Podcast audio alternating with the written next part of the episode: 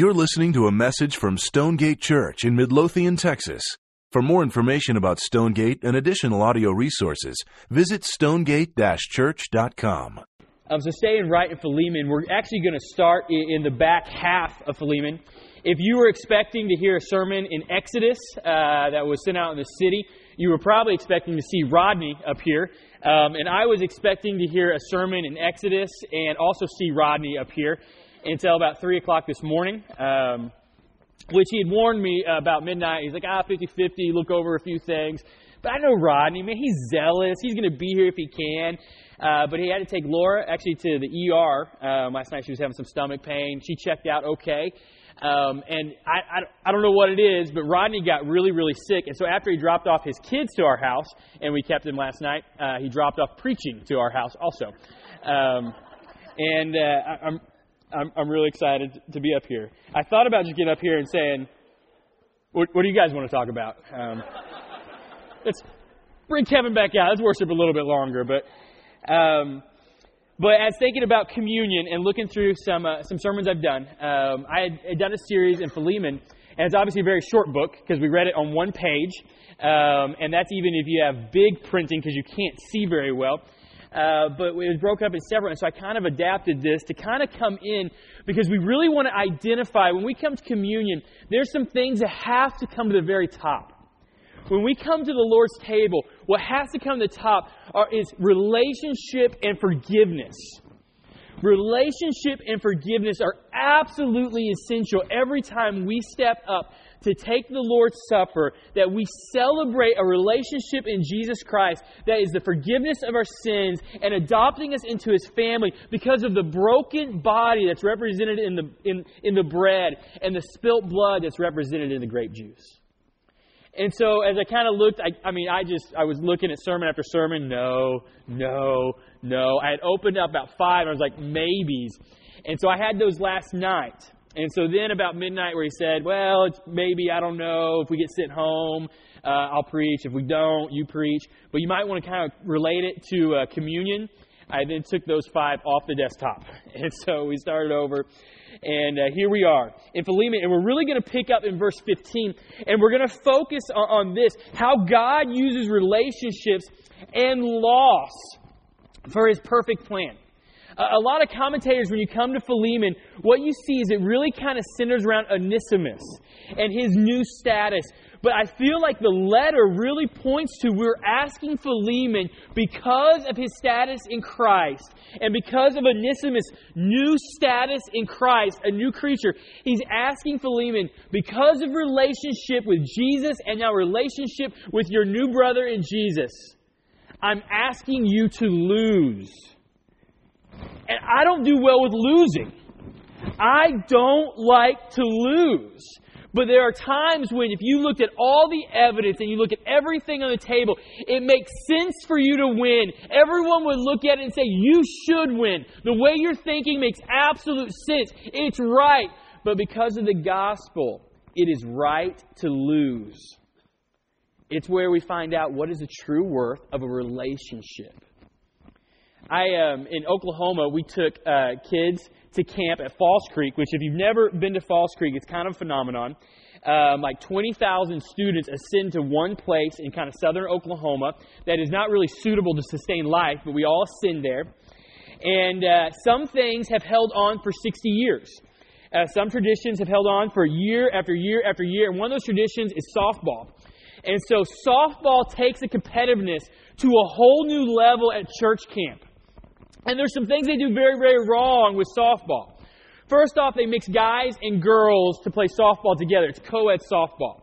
And right there, you're like, oh, you're being sexist. No, I'm talking for the guy's sake.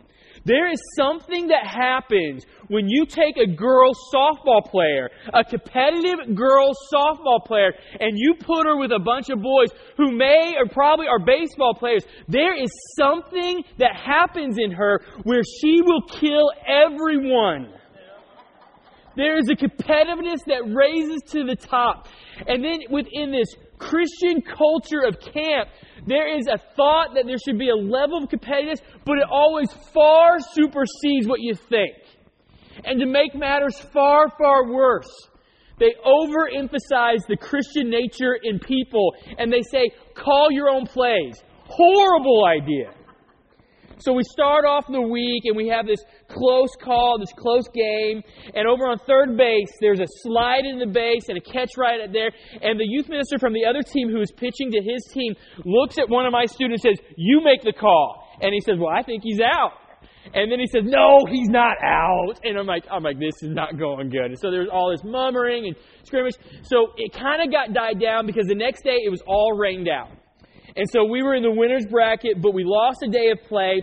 And so what happened to the bracket was we didn't just have to win, we had to win by a certain point spread or we're out of the tournament. And so we're playing the game and it comes to the last inning and we're in the field. And I've got to be really careful to explain this because I really messed it up. I, I, I played baseball till the fifth grade. It was a horrible experience. And so I don't know how people keep score. And so anyways, so here we are and so it's the last inning. We're fielding. We don't bat again. We're ahead by three, but we have to win by five or more or we lose. And so we have a little huddle. We get together and we say, what we have to do, we have to let them tie the game. We have to let them get three runs and only three runs. So let's get two out, and then we're going to let three people run in, and then we have to have a huge inning and get five or more runs. And so we have this plan. We go out, up first, two outs now. A girl comes up to bat, and so they pitch it in. She hits it just past shortstop, and she runs and she gets to first place, or first, first base, first place later, first base. And what happens is we all start yelling at her to run on to second. And so usually the coach might do that or your players might do that, but the opposing team, if you yell, no, go to second, it comes out like you're mocking her. And so to help her run to second, Bobby, one of my students, picks up the base or the softball and throws it to outfield. And we're yelling, run. Well, she's a competitive softball player. She thinks we're making fun of her. She starts to cry.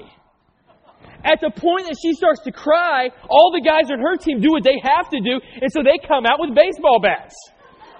And so all this is that we go over, we send delegations for peace, and we try to tell, hey, listen, if we beat you just by three, we really lose. So we have to beat you by five, so we have to let you tie it up. This has to happen so we can be winners. And all they hear is, you have to be super big losers so we can be winners.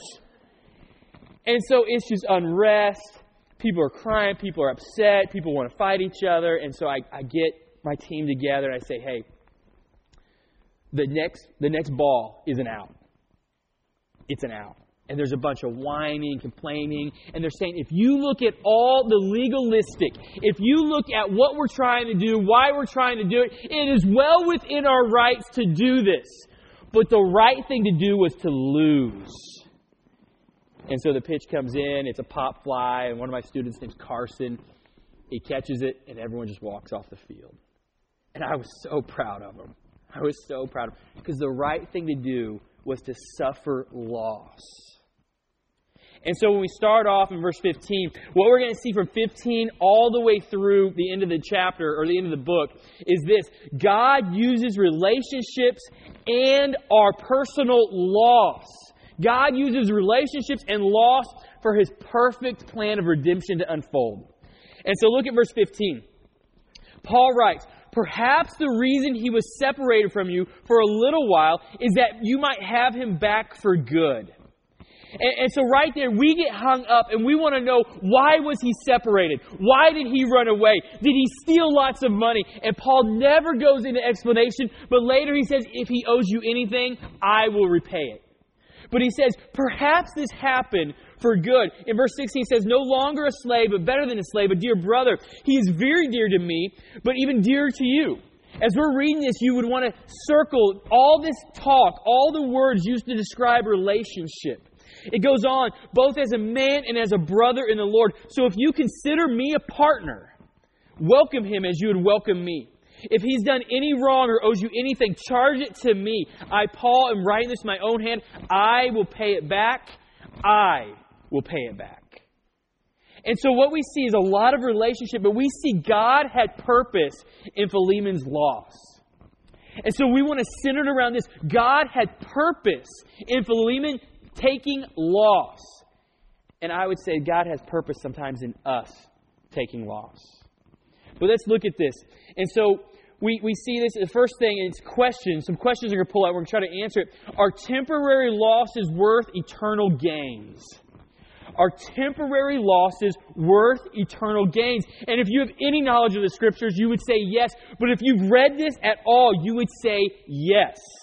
And so look at verse 15. It says, Perhaps the reason why he was separated from you for a little while. In the Greek, it literally says this pros oron, which means for an hour a small, momentary time. And so he uses words to describe this is very small, but he juxtaposes that to something that's very great. So he says, perhaps it's worth that you're separated for an hour or so, was that you might have him back for good, is what this translation says, but it might say this for eternity. Because the word that's used to describe there is where we get the word eon. And so he says on one side, there is loss that is mounting and it hurts now, but it's only for an hour. It's momentary. It's temporal. It doesn't last that long. On the other side, you now have him back forever. And so he says, the pain that you're feeling now, the pain that this will bring, will be slight and momentary compared to the great gain that you get. And so if we if it's hard to accept that and you say it's hard for me to think about eternity and forever and forever and forever, let's just start with lifetime. And we look across the room, and so when we say old around here, we have to say like 50 um, because it's a young group. But when we look at this, I just want to know isn't time, I mean, isn't it subjective depending on how old you are? I mean, when you were a kid and you had your birthday, didn't it seem like it took 30 years for your next birthday to come? And if you were a kid and you had a birthday in December and you got gypped because they just said, hey, here's your present for birthday and here's Christmas, which is going to happen to our youngest daughter because her birthday is on the 22nd of December, we're going to gyp her. I mean, just financially, that's what's going to happen. It's going to be good for her. And so she can't even look forward to Christmas. You know, that's about halfway. I mean, she has to look for the whole year. And when she's young, it's going to feel like an eternity. But now let's say you're, I don't know, 30, 40 years old. How quick does that next birthday come? I mean, just when you feel just when you feel like you can tell someone it might I'm 33, which scares me because Jesus died at the age of 33. I have no no example for how to live the rest of my life. And so it's terrifying. But just when I get used to telling someone I'm 33, I'm 34. I mean, it goes so fast. It's something that is subjective that we sense even in our own time. I mean, right now, Quinn's about to have a birthday in July, and she is all about birthday. She is all about her birthday. And I mean, when we say, oh, it's coming up in just, you know, a few weeks, she hears it's coming up this afternoon. And then she just looks at it with just disgust the rest of the day when it doesn't happen. I mean, she, time is, it's subjective. I mean, okay, how about this?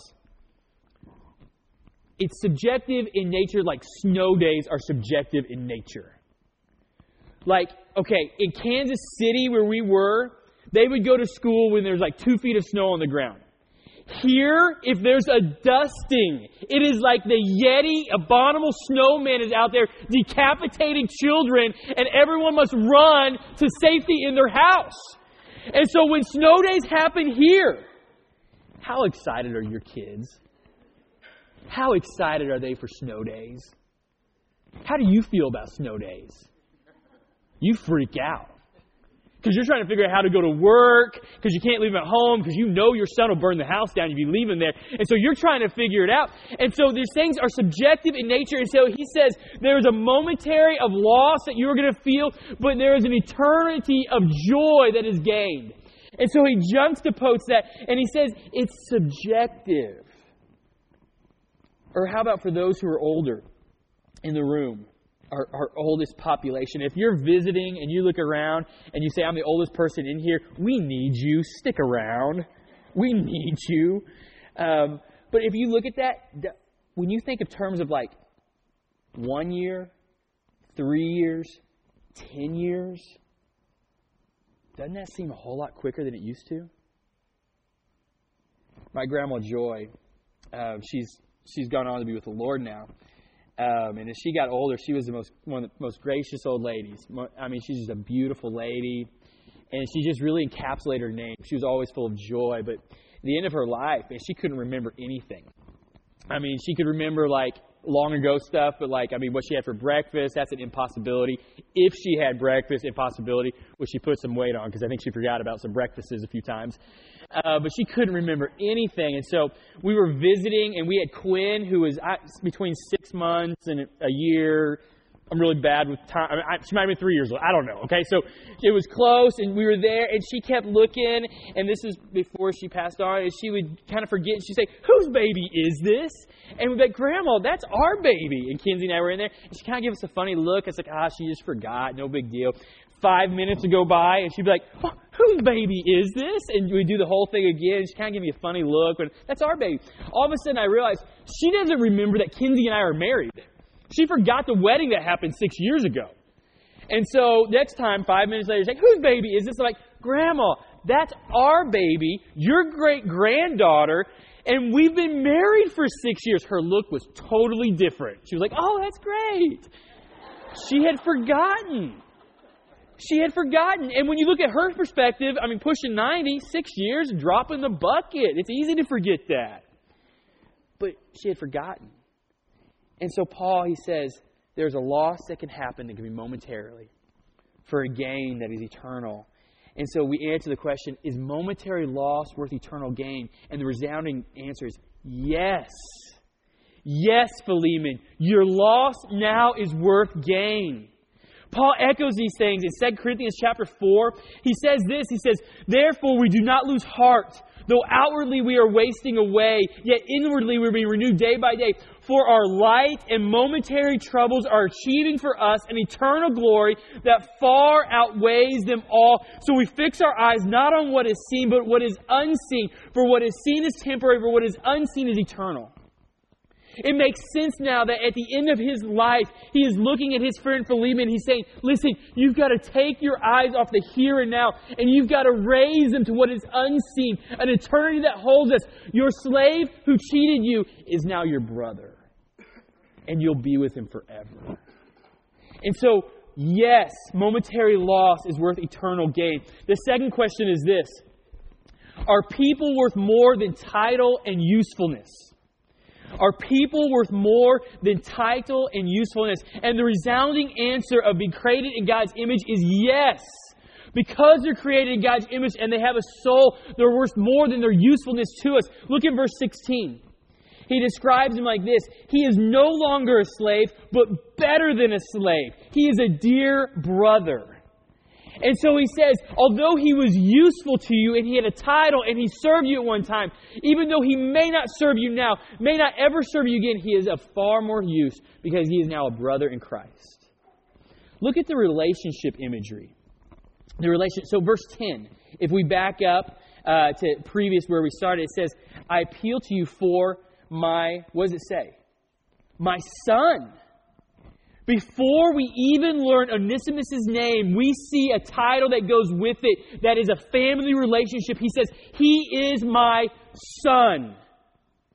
And so the background of the picture that happens is at some point, Onesimus ran away from Philemon, probably stole money from him. There was social shame that came on Philemon. He was a wanted man by the law, but when he got to Rome, one of the largest cities of the ancient world, expecting to be far away from anything that was his master, he came across Paul a prisoner. And through the relationship that he had with Paul, he found Jesus Christ. And now he describes, when Paul says things about Onesimus, he speaks of him as my son.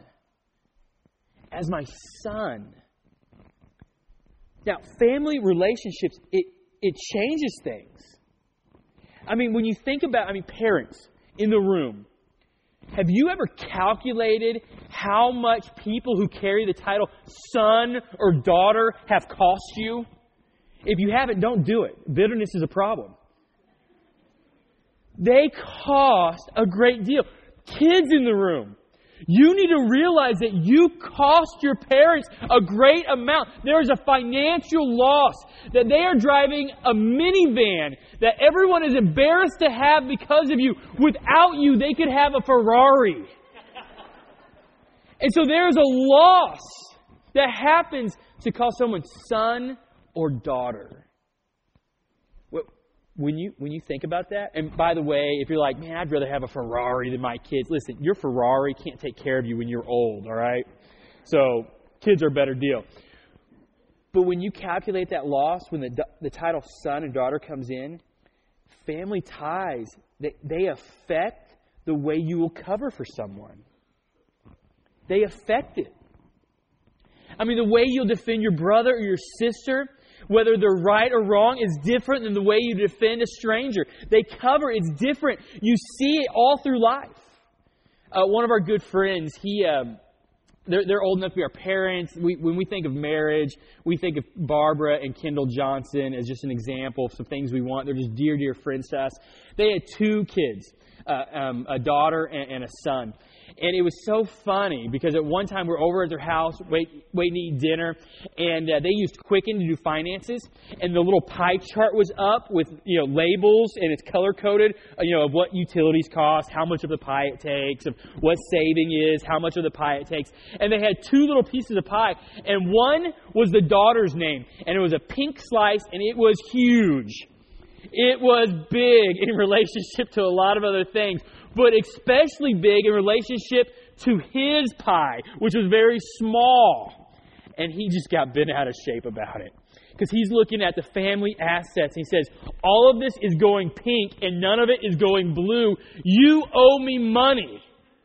And so he's looking at how it's descending, you know, it's coming down, and he says, The blue is much smaller than the pink. You owe me money. I quickly pointed out, but the debt that you owe them because of your annoyingness far outweighs the pink piece of pie.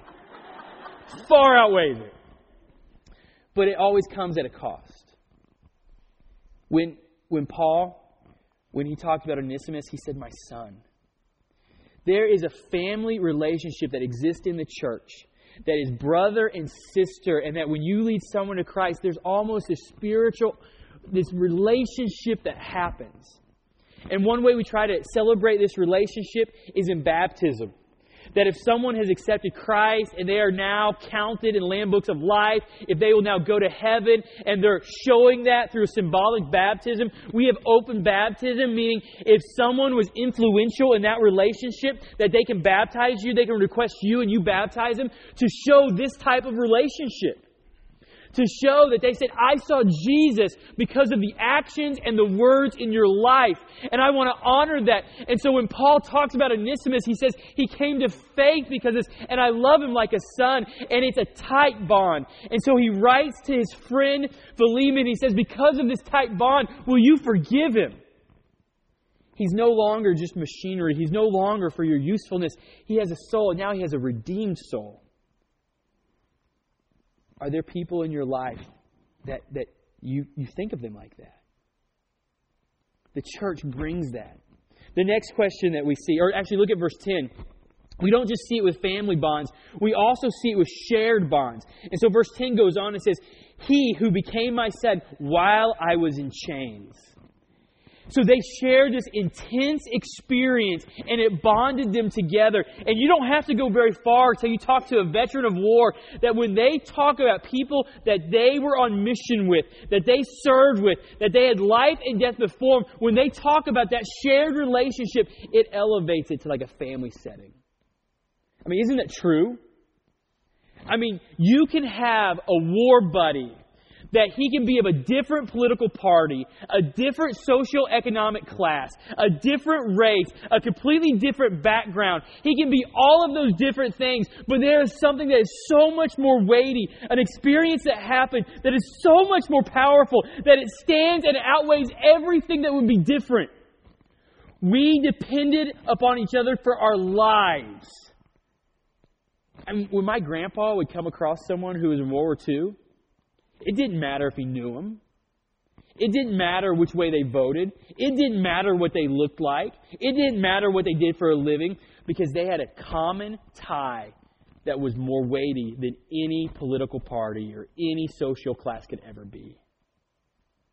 How much more true is that when our common tie is we were utterly sinful, deserving hell, And Jesus, who saw our infinite sin, covered it with his infinite love and tied us together. That should mean in the church, you can be around someone who looks very, very different from you. You can be around someone who thinks about things when it comes to politics very, very different from you. You can be around someone, if you're very educated, who is very uneducated. You can be around someone where there is a language barrier, it's hard to communicate, but you instantly bond when you talk about Jesus because that experience is far more weighty than any other life experience.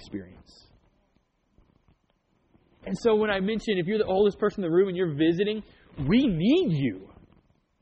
If you look different than everyone else in the room, we need you. And we have a bond of Christ. And it's so interesting that he says later on, he says, because we're partners. And so when we see are people worth more than title and usefulness, yes, there, he shows family ties within the faith. Yes, he shows us experiential ties within the faith. And we see these experiential ties come out in little snippets. You see it at camp. I mean, if you've ever been to camp and you took a bunch of teenagers to camp, at the last night of camp, there's like this emotional explosion where people are crying and they're weeping and they're promising that they'll write, but you don't have to write anymore because there's Facebook and they're promising all these things. And I'm sitting there thinking, we're all going home on the same bus. Just go by their house. But that happens in all areas of life. That's not just a church thing. Uh, after my junior year in high school, I went to Boys State, uh, which is a really weird experience altogether. Um, all these boys from all over the state of Oklahoma, you get together and they make you march around. I don't know if they have it in Texas or not. The best part about Boy State is the T-shirts. Uh, I should have bought 50 of them, best undershirts ever, but I didn't, so I'm bitter about it. But we all just march around and we had to do chants and we learn about like the legislative system and how all these things work. And you learn about the armed forces. Well, I had been to Christian camp a lot. I'd never been anything like this. And so on the last night, we kind of have a meeting, a little talk back thing. And all of a sudden, all these guys are like crying. Like, like, man, I love you. I'm like, man, I don't know you that well. I mean, Bob, Rob, Billy, Buddy, How's it going, buddy? I mean, and they're like crying, like, man, I'm gonna write. And some guys are saying, because of this experience, I'm gonna serve in the military. And I'm like, you know, the military is really different than this experience. We have soft serve ice cream. I mean, it's different. There's bullets. I mean, and so all this experience, but this emotional thing, it's we bonded. We had this experience together. We marched and we were in Parrott City. And I'm like, I don't even know why they call it Parrott City. And so this experience bonds together.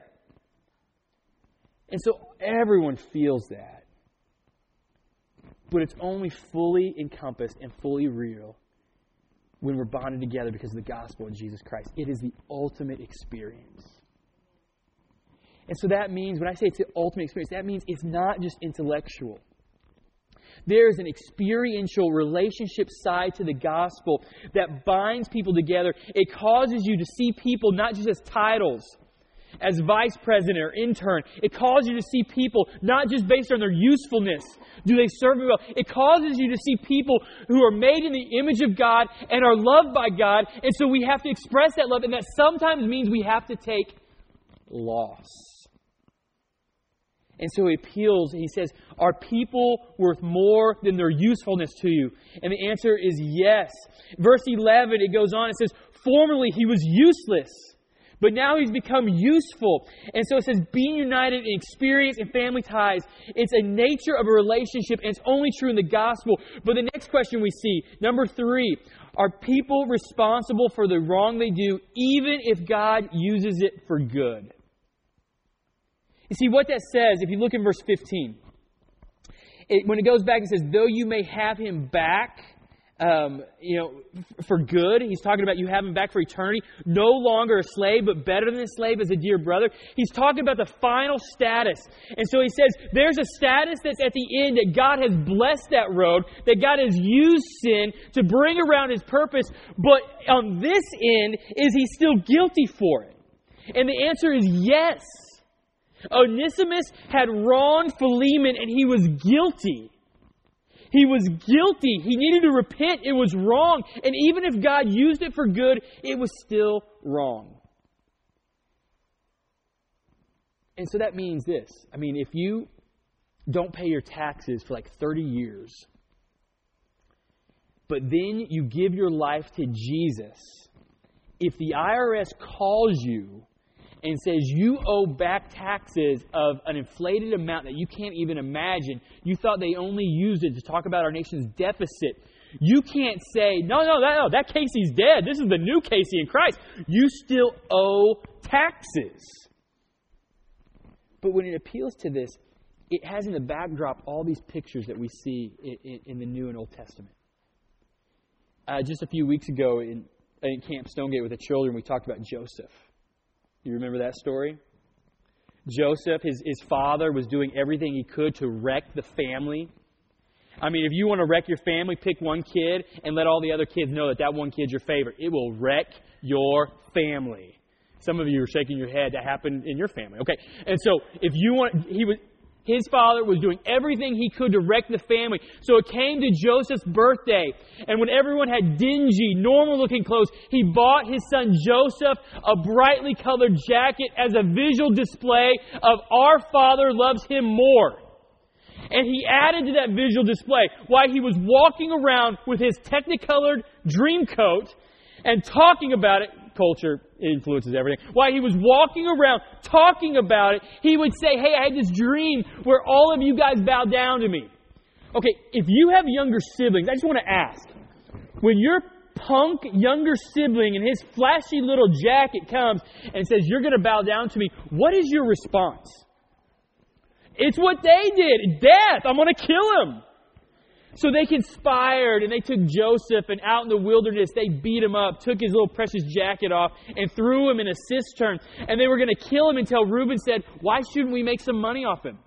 Let's just sell him to slave traders. And so they pulled him out and they sold him for 30 pieces of silver. And he was taken to Egypt and he was sold into slavery by his brothers. It was wrong.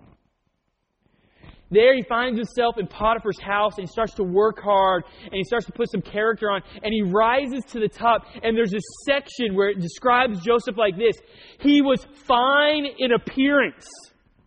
Okay, there's only a couple other places in the Bible that describes people as being fine in appearance.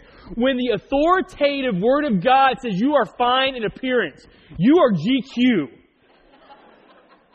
And so Potiphar's wife noticed this, and one day, when no one else was around, she grabbed him by the clothes and she said, Come to bed with me. And that's an experience I've never had. But she said, Come to bed with me.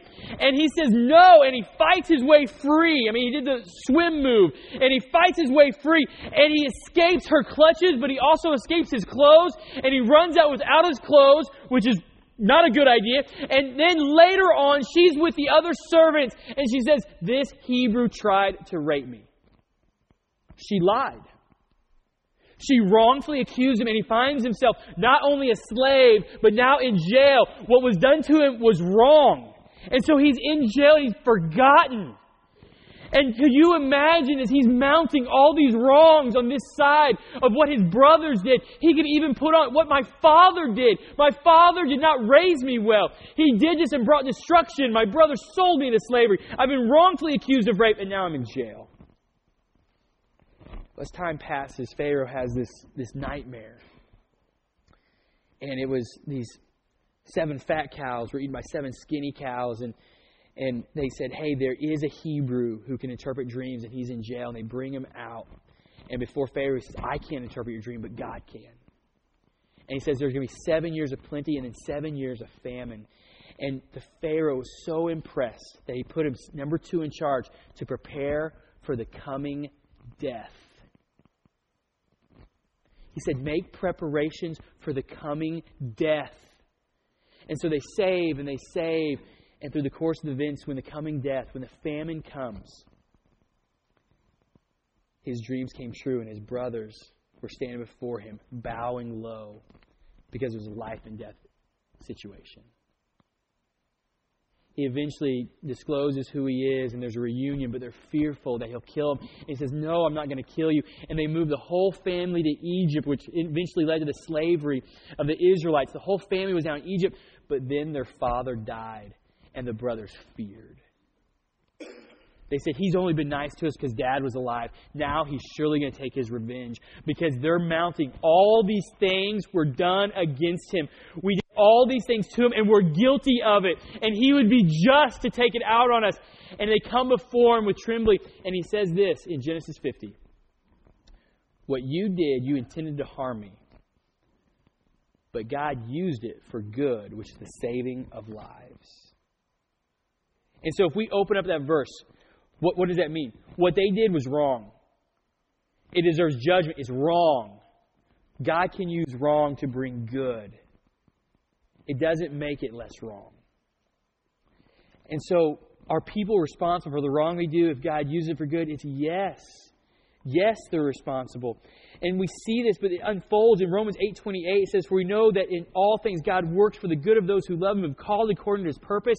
And so there's this backdrop within the Christian faith that our God is a loving Father and He doesn't allow anything to happen that He doesn't reconcile and bring life.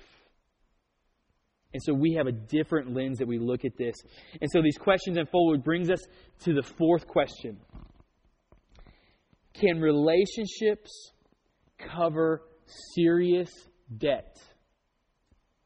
Can relationships cover serious debt? Look at verse 17. It says this So if you consider me a partner, if you circled that, it's, interesting. He could have said friend, he could have said brother, he could have said a lot of things, but he said a partner. If you consider me a partner, welcome him as you would welcome me. When he looks at what ties Paul together, what ties Paul together with Philemon, when he looks at that relationship, he says, This is what ties us together a partnership in the gospel.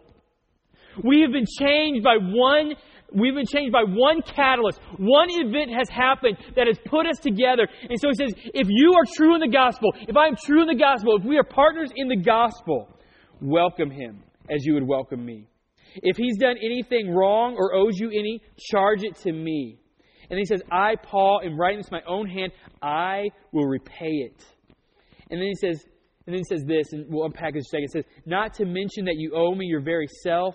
I do not wish, brothers, that you may have some benefit from you and the Lord. Refresh my heart in Christ, confident of your obedience. And so we look at this, how does this relationship cover? First, Philemon has a close relationship with Paul. He says that we are partners. And that close relationship extends beyond it because Paul loves Onesimus. And so he asks Philemon, I love Onesimus because of our partnership. Would you love Onesimus the way I now love Onesimus? And so it extends. But see, Paul loves Onesimus because Jesus loves Onesimus. And so the letter, the theme of the letter is there's now relationship together in Christ.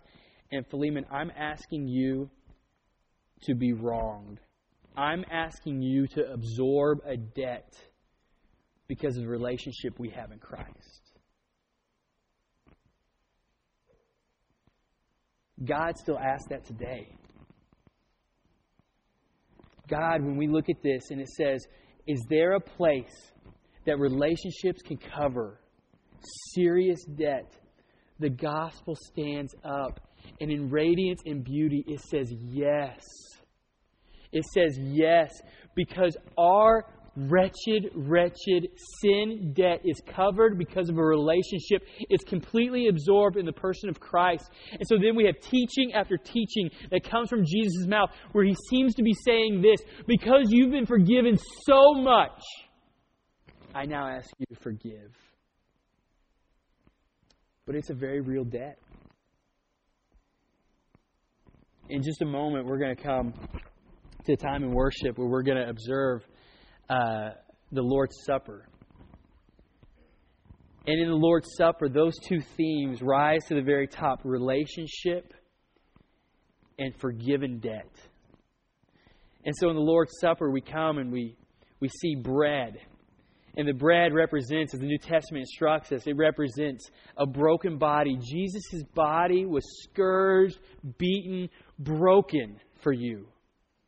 And there's a spiritual implication that happened when the weight of our sin fell upon him. It crushed him, and he was separated from the Father. He was broken for you. When we come to the communion table, we also see we, we see grape juice. Other places have wine, but we're Baptists, and we have grape juice. And if you just found out we're Baptists, we're Baptists, by the way, and we have grape juice. And it represents the blood of Jesus that's spilled. See, He absorbed your sin. He paid for it. It was spilled out, purchasing you new life into the family. And so, does that relationship carry on? It does carry on because Jesus, Hebrews tells us, he now ascended to the right hand side of the Father. And he sits there and he says this kind of what Paul was saying to Onesimus because I love Onesimus. He said to Philemon, Because I love Onesimus, will you love him? And so Jesus now looks at the Father and he says, Because I forgave them, because I love them, will you love them? And he doesn't plead that we would have mercy upon us. He pleads that there would be justice because the sin debt has been paid. He says, Remember my blood that was spilt. I have purchased them. They are now part of the family. They're grafted in. It's done. And so the gospel loudly proclaims because of a relationship, great forgiveness and loss can be counted for. Your relationship with Jesus Christ has afforded you so much. When we talked about the table, we mentioned bread and we mentioned wine. The Lord's Supper in Matthew 26, Jesus uses it and he starts it right there with another tradition that the Old Testament had that was the Passover. If you remember the imagery of the Passover, what happened on the Passover, where all the plagues came to Egypt to show that God is God, that God is God. And the last plague was the death of the firstborn son. And to escape death of your son, to escape death, a lamb had to be slain. And so at the Passover meal, they had unleavened bread which reminded them that they had to leave Egypt quickly. And they had wine, which celebrated the, the banquet that would come at one day. But they also had a slaughtered lamb, and they ate lamb. But in Matthew 26, when they were celebrating the Passover, there was no lamb served on the table because the Lamb of God was sitting at the table. And they remember John the Baptist's word Behold the Lamb of God who takes away the sins of the world. And so, just with, as you just kind of close your eyes and just sit, the band's going to come and they're going to lead us in worship. And there's freedom to contemplate, but this brings us to some very real questions. Because of relationship with Jesus, your debt has been forgiven.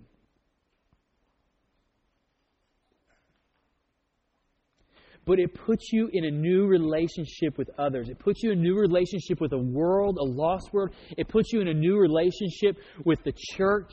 That you would now describe people in the church, whether they're here or not whether they look different or the same, whether they're old or whether they're young, whether they vote Republican or Democrat, whether they're white or whether they're black, whether they're rich or whether they're poor, or in this case, whether they're slaves or whether they're masters. It puts them in relationship that we have the same Father. And so sometimes the gospel comes to you and says, you know what? If we made a list of all the wrong, everyone would look at it and they would say they owe you. But because of the gospel, God and His Holy Spirit presses forgive. Forgive. Count it against them no more. But it also brings in another if you were here last week, we talked about how you can know good doctrine and you can be emotionally moved and you can be active in service and not be saved. We're saved through a relationship. There's an experiential salvation that happens that is not just quoting creeds, but it happens in your soul. And so as we move to time of worship and the Lord's Supper, the communion tables are open, we ask this um, we have open communion, which means this if you love Jesus and you're trusting in Jesus alone for your salvation, and you worship Jesus and you're singing to Jesus, that we invite you to experientially take the bread and eat it in a way that is experiential, that reminds us that his body was broken. We invite you to drink the juice, experientially drink it, that reminds you is physical blood that was poured out. These are symbols reminding you if you love Jesus, it's open to you. But here's the other side. If, you, if you're unsure, and you feel like, I think I have head knowledge, but I, I, I don't think I have a relationship that covers a multitude of sins, we invite you to take Jesus. As we worship around the room, uh, there will be uh, home group leaders, and they're there to pray for you. Maybe you need someone to pray for you to help you forgive. It's a very serious wrong. For everyone else, this letter was intellectual. For Philemon, it was flesh and blood. I had to forgive. Maybe for you, it's very real. Or maybe you need to talk to someone. What does it mean to have a, a relationship with Jesus Christ where I trust and treasure Him? They would love to pray with you. Father, Lord, I pray that you'd help us. And just as Paul said, Behold the Lamb of God who takes away the sin of the world. When we come, there's no lamb on the table because the Lamb was slain and rose again. And we do this to remember that He's coming back to bring His family back with Him. And so we celebrate communion. We celebrate that you are coming back, that you died and rose again and ascended into heaven, and you now pray for us. And you pray for us as only a family member can pray with passion. You feel it. And so we can trust you. Lord, I pray that you give us clarity about where we stand. I pray that all across the room there would be forgiveness that would happen. I pray that um, questions and bitterness that builds would slowly just come undone. And Lord, as we sing, I pray that the words we sing would be meditations of our heart. They'd be very, very real. And at times it might be we sit and we pray, but it might be that we stand and we rejoice because the Lamb of God has come and He has taken away the sins of the world. We love you so much. In Jesus' name, amen. Thank you for listening to this message from Stonegate Church, located in Midlothian, Texas. For service times, additional audio and study resources, as well as information about our church, please visit us at stonegate-church.com.